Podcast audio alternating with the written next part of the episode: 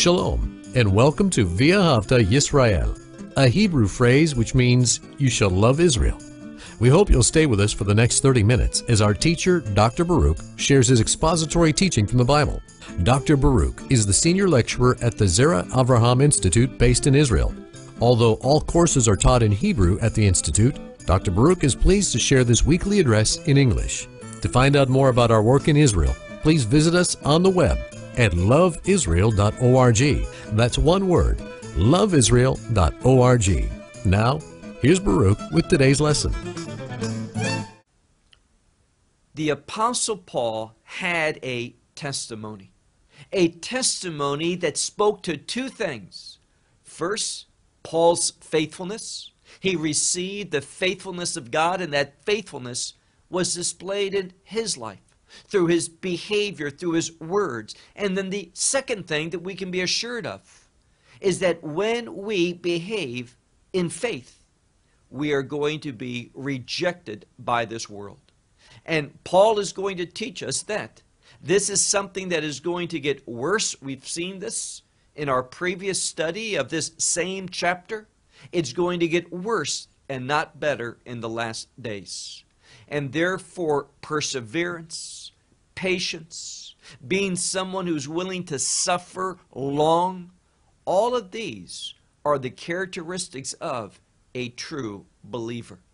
And Paul wants young Timothy to know this truth and to apply it to his life that he too has a testimony, a God pleasing testimony. And obviously, we are studying it tonight in order that we too can live in a manner that is pleasing to our Lord and Savior, that honors His name, and that demonstrates our covenantal relationship with Him. The fact that we are recipients of the Holy Spirit, and through Him, great things we can do. And what is that? To praise Him at all times. Our praise, our worship, our thanksgiving to God, all these things, they are not dependent upon our circumstances. In fact, victory is when, from a human standpoint, there's no reason to praise God, but we continue to praise God joyfully because we know these things that, that can be painful, that can hurt us both emotionally and physically, these things that we may be lacking in this world, we know all of that is temporary. All of that is going to come to an end. And therefore, we're going to emphasize what follows. And that is a kingdom experience. Well, take out your Bible and look with me to 2 Timothy and chapter 3. 2 Timothy and chapter 3. Now, remember, Paul said in this chapter that, that for sure, for surely, in the last days, perilous times will come. And therefore, he is continuing to instruct Timothy on what he needs to know and how he needs to behave. So let's pick up where we left off last week in verse 10. 2 Timothy chapter 3 and verse 10. Now, he begins by, by praising Timothy because Timothy has done something wise, and that is look at verse 10. But you, now, this is in contrast to many other individuals. We'll see that next week. But, but in contrast to those who cease in their faithfulness, cease in their obedience, Timothy did not. For it says here, But you have followed closely my teaching or instruction or doctrine, however you want to translate this word that has to do with the revelation that Paul taught Timothy and others concerning what he had received from Messiah personally. Now, we need to understand something, and that is this. When you receive the gospel, you are going to have that experience confirmed to you. What experience? Salvation. You are going to have that confirmed within by the ministry of the Holy Spirit. For example, when you, as a believer, begin to do things that for many people, they don't wait a second. They just press on into unrighteousness. But as a believer, it's not easy for us. We fall under conviction. The Spirit of God testifies this is not correct. The Spirit of God, we might say, emboldens our conscience in order that we can judge properly and realize this isn't the way of a disciple, of a servant of God. These things are forbidden. Now, when we look at, at Judaism, a fundamental course are those things that are forbidden and those things which are permissible. Permissible implies according to God's will. That which is forbidden is against God's will. And therefore, when the Spirit of God is in you, you are going to want to be obedient to His will. And you are going to have that assurance that you belong to Him. That's why a true believer will not just walk away from, from their faith. Now, we're going to see people in the last days, especially when we get into chapter 4 of this, of this second epistle to Timothy. We're going to see that there are those who, because of the cares of this world, because they did not understand the profession that they made, they're going to turn away, but not a real disciple. Not someone who received the faith, the faith of, of God, believing in Him according to the truth. So look again at verse 10. He says, But you have followed closely my instruction. And then we have a series of other things that he has followed from Paul. Paul saying, Timothy, you followed my instruction, my, my behavior, my conduct, the purpose, the faith, being patient, loving, and endurance. Now, all these things, and I want to read them again. He says, You have followed closely. He says, My instruction, conduct, purpose, faith, patience, love, and endurance. Now, all of those things, and make a list of them, all these things are necessary in order to walk in a pleasing manner. We need to be individuals that follow closely the doctrine, biblical doctrine. Now, Paul says, My doctrine, my instruction, because he received it. He knew he was just not speaking as a mere man, but as we're going to see later on, he was speaking by means of the Spirit inspiration. So, all of these things, look again. He says, You followed my instruction, also conduct. Now, these two things go together. It's when you embrace the proper doctrine, it's going to impact, it's going to impact your behavior. When you are behaving properly, God is going to give you insight to his purpose. And therefore, you will understand his purpose, you will respond to it, and that demonstrates what he says next faith. And when you have faith, you are going to be willing to wait because you realize something. There's no other options. Now, think of it this way if you need to get to a place and there's only one bus to take, you're going to wait for that bus. Why? There's no other options. There's nothing you can do. This is your only option. And when you understand biblical faith, you are going to wait on God, His provision, because you realize if God's not in this, if He's not part of it, then it's not going to end well. It's not going to be His will. So He's part of His will. Then he goes on and says, not only being patient, but but loving and enduring or persevering. Look now to verse 11. Now, when you demonstrate these things, and all of these things, and I think everyone would agree, these are fine things. We need proper doctrine. We need to be individuals that, that have patience, individuals that behave take that doctrine and implement it into our life so we have godly behavior, that we demonstrate love and faith and perseverance. All of those things are good, proper.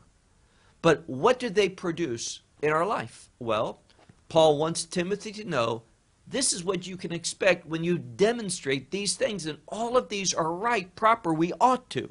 He says, You know what else you're going to experience? He goes on, look at verse 11 persecutions, sufferings, and he says, The many that happened to me in Antioch, in Iconium, and Lystra. And he says, however, we know that that many, he says, you know the many persecutions that I have borne that he had to endure. And then look at the end of this. And from all. Now that's emphatic. And from all the Lord, me, he delivered. Now, I want to take this slowly for a moment. Because when we look at this, we find that God is faithful, He is trustworthy, it is wise to make yourself dependent upon him. Because he says, and from all, all of these, the Lord me. And notice, the Lord. Now, it doesn't say, and we're going to see that other times in this section, it'll just say Messiah Yeshua. It will refer to God the Father. But here, it is referring to Messiah by the term Lord. Why is that? We receive the benefits of faith in Yeshua when our life manifests that we acknowledge Him, not just as our teacher, not just as our Savior, but as Lord. Lord, that gives a context to this passage. And what is that? A context of submissiveness. And this is one of the things that, that Paul is teaching Timothy that you're going to suffer, you are going to be persecuted, you are going to be placed in these uncomfortable situations, but realize as you demonstrate your faith, showing that Yeshua is the Lord of your life, that you are His servant, you can expect that from all of these things the opposition of the enemy, you can expect that the Lord, that, that he will deliver you as he did Paul. Paul says, the Lord, me, he has delivered. Verse 12. And all, now this doesn't have to do with just Paul, that Paul's unusual, Paul's some exception to the rule. Look, if you would, again to, to verse, verse 12. He says, But also all the ones desiring. Now, we have to make this personal. Ask yourself a question Does this verse, verse 12, really speak to me in the sense that I'm part of that verse where it says, but, but all who are desiring, are you desiring what this verse speaks to?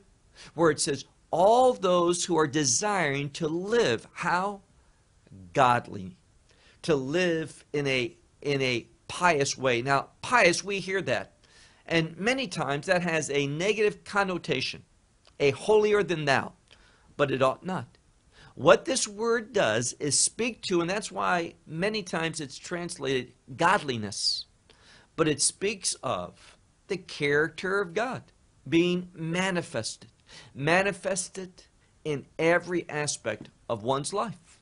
Not just infrequently, not just on one day of the week, not just if you're in this certain group of people, but always. So look again, it says, but also all the ones desiring to live godly, godly lives.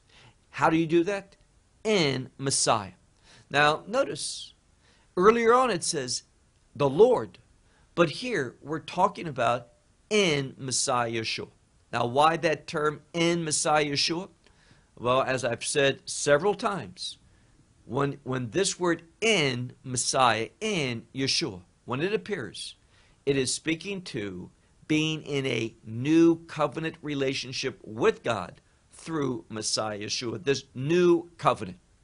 And that new covenant, it's a covenant of forgiveness, it's a covenant of change, it's a covenant of promise, it's a covenant where God writes his laws, his commandments upon our hearts, so that we think according to righteousness. So look again, verse 12.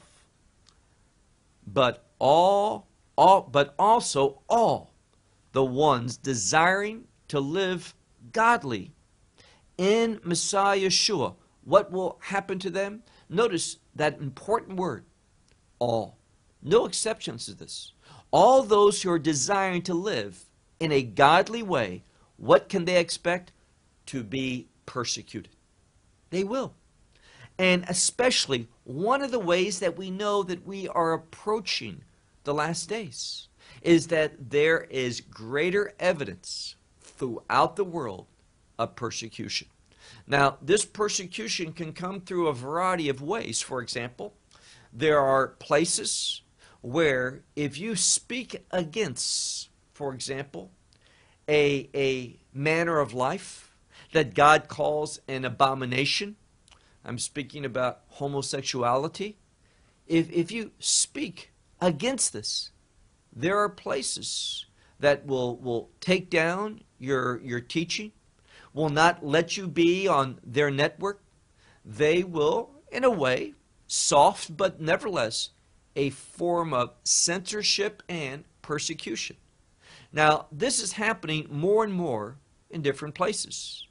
There's also people who say, I'm a follower of Yeshua in many countries. This will get you put in jail, where you will be, be tortured to some degree. And thirdly, you may simply be put to death because of your faith. And this type of persecution, it is going to increase where we're not going to need the scripture to tell us. We're going to be living it. Because if we desire to live godly, we, all of us, this is what this scripture is saying, all will be persecuted. Now look at verse 13. But evil men, now what's evil? Well, this word evil is usually related to a sexual immorality, not always, but frequently. And we see again that, that things are changing in that area of society. Won't go into it more than that.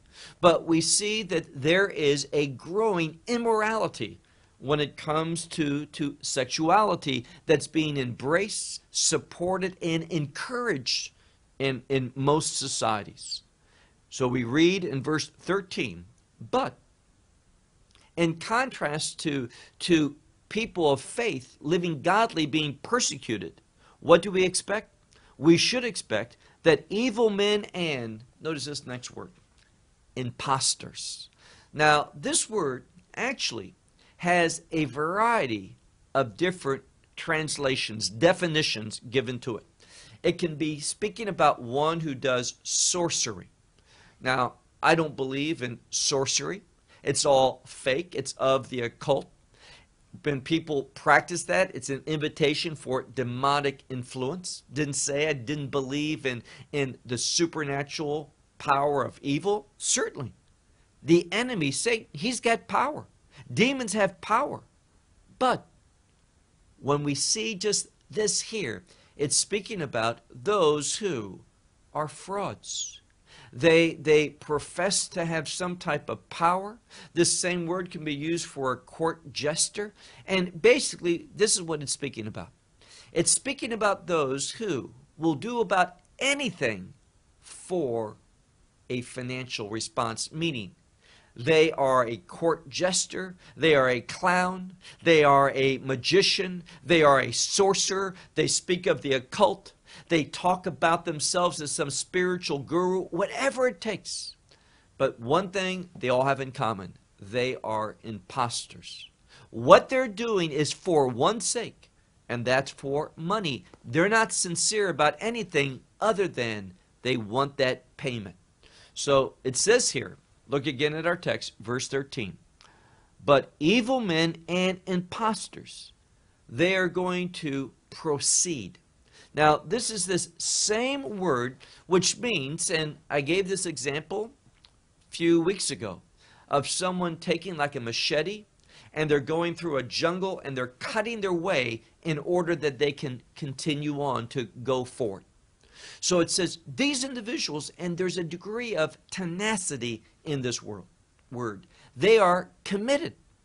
Unfortunately, many times, non believers and those who belong to the enemy, those who are under demonic influence, they sometimes are more committed to, to evil than we are to the will of God, and that's shameful. But what the scripture tells us, and this once again, it, it goes against this false theology that, that we are going to, to make the world a better place. That things are going to get better as the end times increase. We don't see that in the scripture. This dominion theology is of the enemy.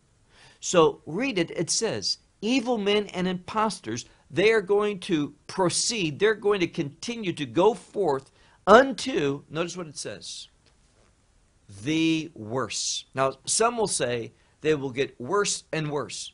There's only one time the word worse, but what it says is this things are not going to get better. Things are going to get worse, and they're going to get absolutely the worse. That's what's happening. That's what we see taking place. And it's amazing to me how quickly things are, are going dark going towards evil.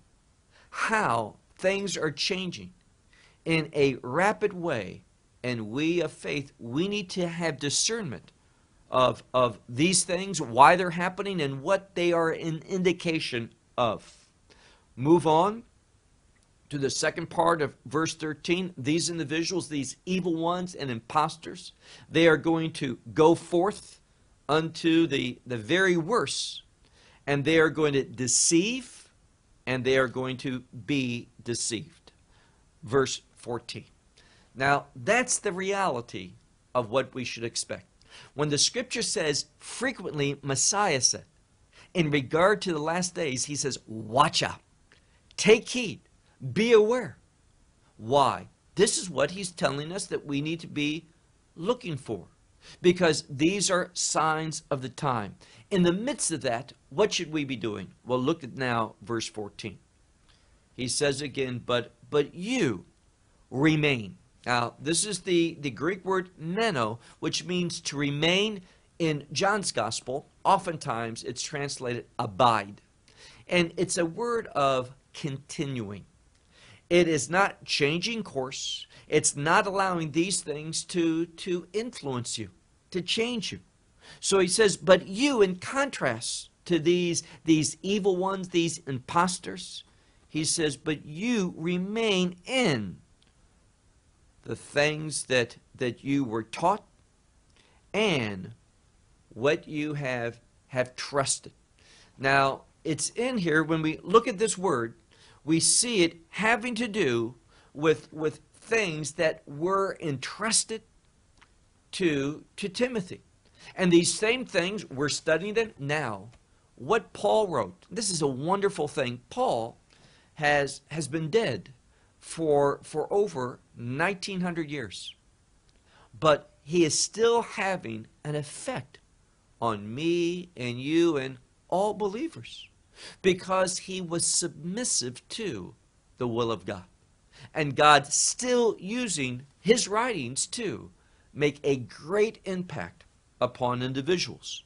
So he tells Timothy, but you remain in what you were taught and what you you trusted in, knowing, now notice this, knowing from whom you you were taught. Who taught you these things? Now, here again, Paul's not operating out of pride. He is simply operating out of a confidence, an assurance that what he is sharing does not originate with himself, Paul's not saying, I am so wise, I'm so smart, I'm the one that figured these things out, and I'm the one who's teaching them. Paul would never agree with that. What is he saying? He's assured that he's received these things from God, that they're truth from heaven. And therefore, he's, he's admonishing Timothy that you remain committed to these things. Verse 15. Now, how can we summarize or generalize what, what Paul was, was teaching? Well, look at the next verse, verse 15. And that from childhood. So he says, Timothy, from, from your very childhood, the sacred writings you know. Now, I think it's so important, and hear this carefully. It is so important and we're going to see in the next two verses that there's an emphasis upon Scripture, the Word of God. And if your life is not based upon the Word of God, please understand this in love. You are behaving very foolishly.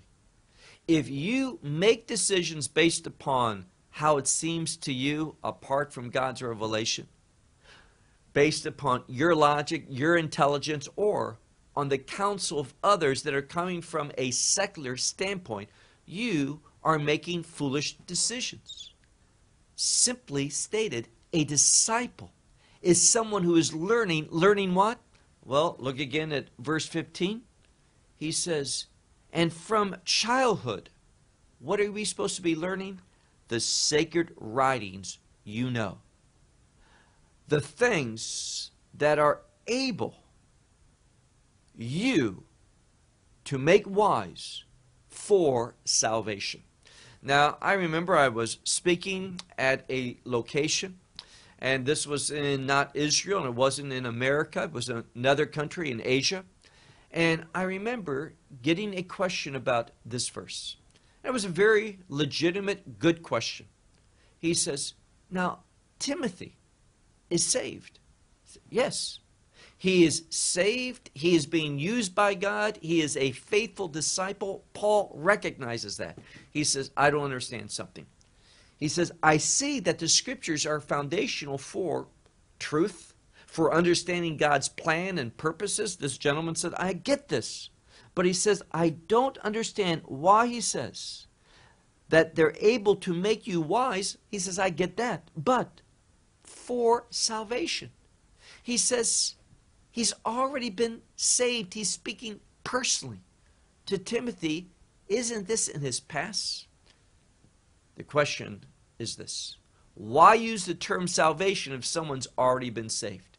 How is the scripture going to make you wise for salvation if you've already been saved? And here's what we need to know this word salvation. See, many times people only identify understand it, speak of in terms of having your sins forgiven and having assurance that you will be in the kingdom of God, being justified. Paul's not using this term salvation in this way. Paul's using salvation as a, a synonym for victory. What he's saying is this. Of course, Timothy has been saved years previously. But Paul's telling him that, that the sacred scriptures, they are the things that teach and are able to make one wise. He's speaking to Timothy, you wise, but the same is true for you and me. To make you wise for victory. Meaning this salvation is a very, very significant term that has, it's multifaceted. There's different applications. Here he's saying that you can live a victorious life. He's not just speaking about being saved. Now, the scriptures are foundational in teaching us the gospel and how to be saved, but, but so much more. So he says, the sacred writings, you know, the things that are able to make you wise for salvation through, and here it is, through faith in Messiah Yeshua. Now, make you wise for victory, but the foundation of everything. This is what he's saying at the end of verse 15. The foundation of everything is Messiah Yeshua. If you are not standing upon His truth, if you're not being led by His Spirit, if you are not doing His will, if your life is not hidden in Him, then you are heading for failure. See, this use of the term salvation is the opposite of this concept of a failure. He's speaking about living a victorious life in the midst of, persecution, tribulation, all types of the attacks of the enemy. Look now to verse 16. Now, for many, and I would certainly agree with them, this verse, 2 Timothy chapter 3, verse 16, is, is probably the best known and the most significant verse in, in this epistle. One of the most significant verses in all the Bible. Let's just translate it and then we'll make a few statements concerning it. Verse 16. He says here, all scripture, and then he has a word, God breathed. That's literally what it is. The term, if you look at it, verse 16, it is the word theo, which represents theos, God, and the word pneustos, which is breathed. It's the same word from spirit because the spirit, a wind, when God speaks, we see that that that spirit moves. So all scripture is what? God breathed. Meaning this. We can think of it in another terms. In fact, some Bibles translated this way, and I'm not at all disputing the the the conclusion, but it literally is God breathed, which means it's inspired by God. So all scripture is inspired by God. Now, I heard someone recently, someone sent me a video of an individual teaching about the birth of Messiah, the year and the date. And basically, this is what he says. You know, it's all, the Bible speaks in big picture things. The Bible doesn't get bogged down in details. My, is that false? Details are so significant. You're not bogged down. This is where the meat is. That's why we need to have the utmost respect and not to treat the Word of God casually because all Scripture is God breathed. And notice what else he says. He says, also it is worthy for instruction. This is the same concept of doctrine, meaning the truth that you base your life upon. Base your life upon the truth of Scripture. Once more, all Scripture is God breathed and profitable for doctrine, for, and I would underline this next one, for reproof. Now we could think of that as, as conviction. One of the things that's so good to do is to read this word, especially Psalms and Proverbs, Read them. Why? Because you're going to be an individual that is confronted with the will of God and you are going to fall under conviction. That's a good thing.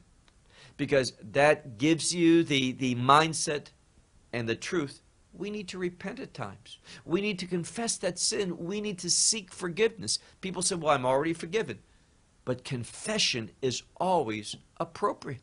Confession is, is a, a very significant act, and it can have a significant benefit spiritually in your life. So the scripture, it's all given by inspiration. It is worthy for doctrine, for reproof, and notice this next correction. So these things go together. I need to, first of all, fall under conviction to see things need to be straightened out, corrected in my life. So, first, the conviction comes.